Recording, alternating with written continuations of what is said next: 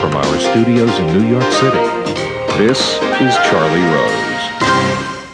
Carlotta Gall is here. She is a Pulitzer Prize winning journalist and the North Africa correspondent for the New York Times. For a decade, she reported from Afghanistan following the 9 11 attacks. She wrote about this experience in her new book. It is called The Wrong Enemy America in Afghanistan, 2001 to 2014.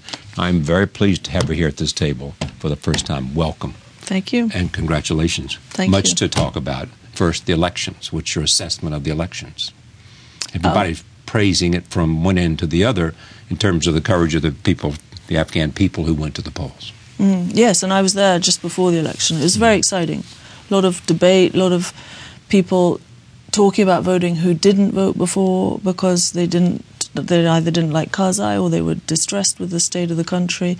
Uh, Kandahar, whole lines of people, um, you know, lining up to go. Which I was there for the last election. It was empty city. Nobody went out. Um, so some great, you know, movements there, and it's very exciting. I think You because attribute it to what?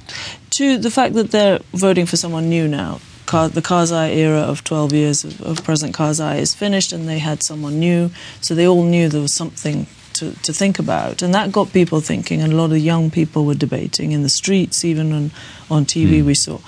But I think also um, they're, they're, they're very worried about what happens beyond 2014 with the withdrawal of Western troops.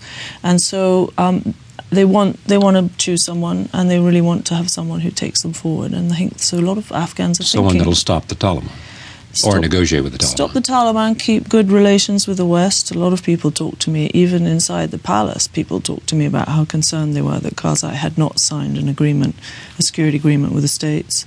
So they want, um, and then they want someone to help them tackle Pakistan, which they see as the real culprit. And Mhm. And so do you. So do I.